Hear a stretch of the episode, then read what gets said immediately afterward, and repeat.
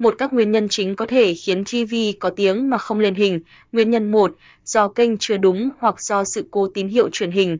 Nguyên nhân 2, do lỏng các đầu dây kết nối hoặc các dây kết nối bị hư hỏng. Nguyên nhân 3, do chất lượng video từ USB, đầu DVD không tốt, hai cách khắc phục. Nguyên nhân 1, do kênh chưa đúng hoặc do sự cố tín hiệu truyền hình, cách khắc phục.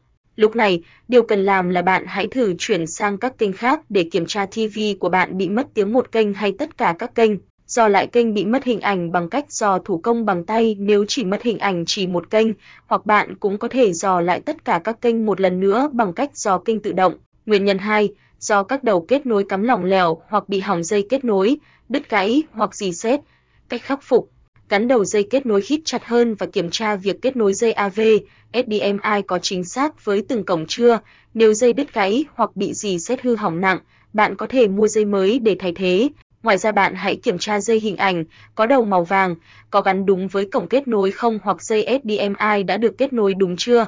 Nếu kết nối qua HDMI, bạn cũng có thể thử cắm dây vào các cổng HDMI còn lại để kiểm tra. Nguyên nhân 3, do chất lượng video từ USB, đầu DVD có chất lượng không tốt, cách khắc phục, thay đổi nguồn dữ liệu, một video khác từ nguồn với chất lượng tốt hơn.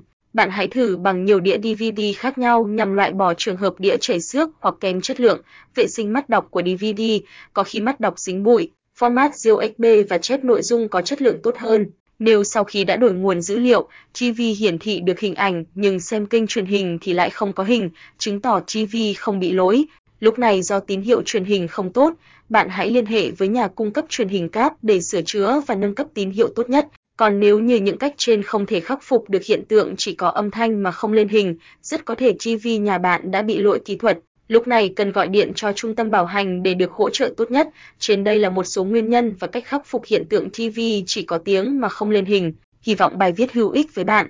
Nếu còn bất cứ vấn đề gì, mong bạn hãy để lại bình luận bên dưới.